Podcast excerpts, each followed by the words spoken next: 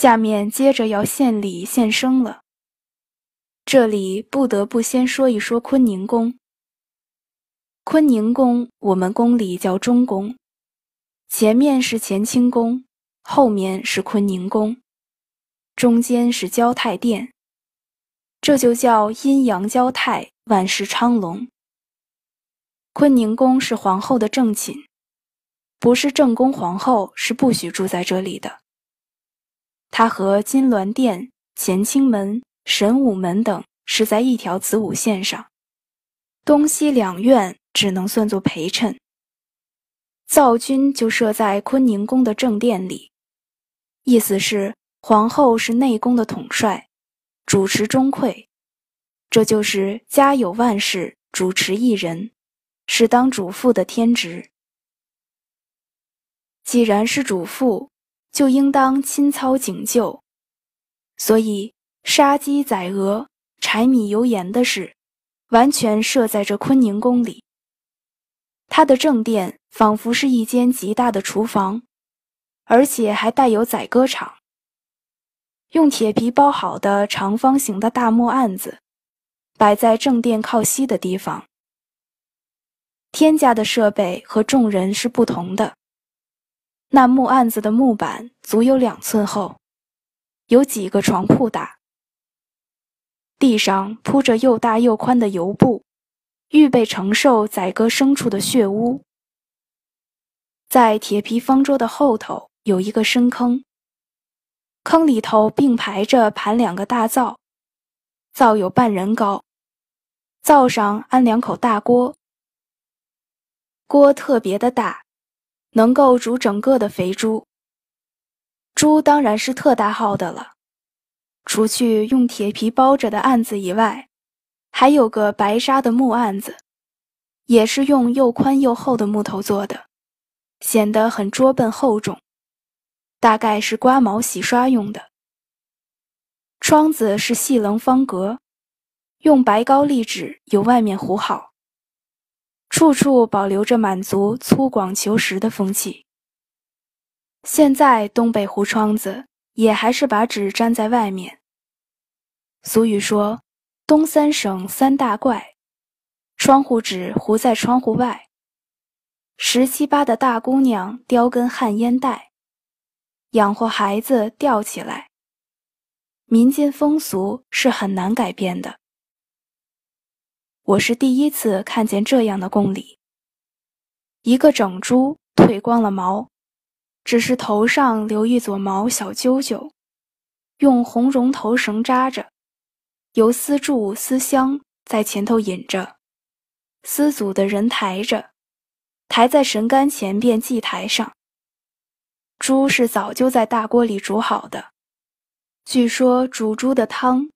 是进关后从东北盛京的清宁宫的锅里舀出来，用专车给运来的，保留祖宗一脉相承、慎终追远的意思。这时鼓乐齐鸣，皇后起驾助礼奠酒，两个福晋陪侍着，一是庆王福晋，一是端王福晋。庆王因修颐和园，特别得到恩宠。端王此时因儿子立为大阿哥，正红得发紫。何况端王的福晋能说会道，我们背后都管他叫巧嘴八哥，嘴巧得很。皇后在堂子各处转，皇后在堂子各处转一遍，边转边洒酒，然后礼成。底下接着讲的就是食肉节了。这是满族人家族欢乐团聚的节日。在满族的发祥地东北，实际上春天的到来，冰凌解冻，要到二月才开始，所以二月初一才是真正春天的降临。在这一天里，家族团聚，论辈分领取赏赐，共同吃一锅里的肉，这正是亲热的表现。由老汤里煮出的祭物，供过天和祖先之后，再共同分吃，表示是同一个组员。大家按辈分席地而坐。煮的肉是不放盐的，这都是老祖先传留下的遗风。过去狩猎在深山老林里，都是先把猎物的肉烤熟了，再分着蘸盐吃，当然是席地而坐了。盐是炒过的熟盐，里头加点香料，如小茴香之类的东西。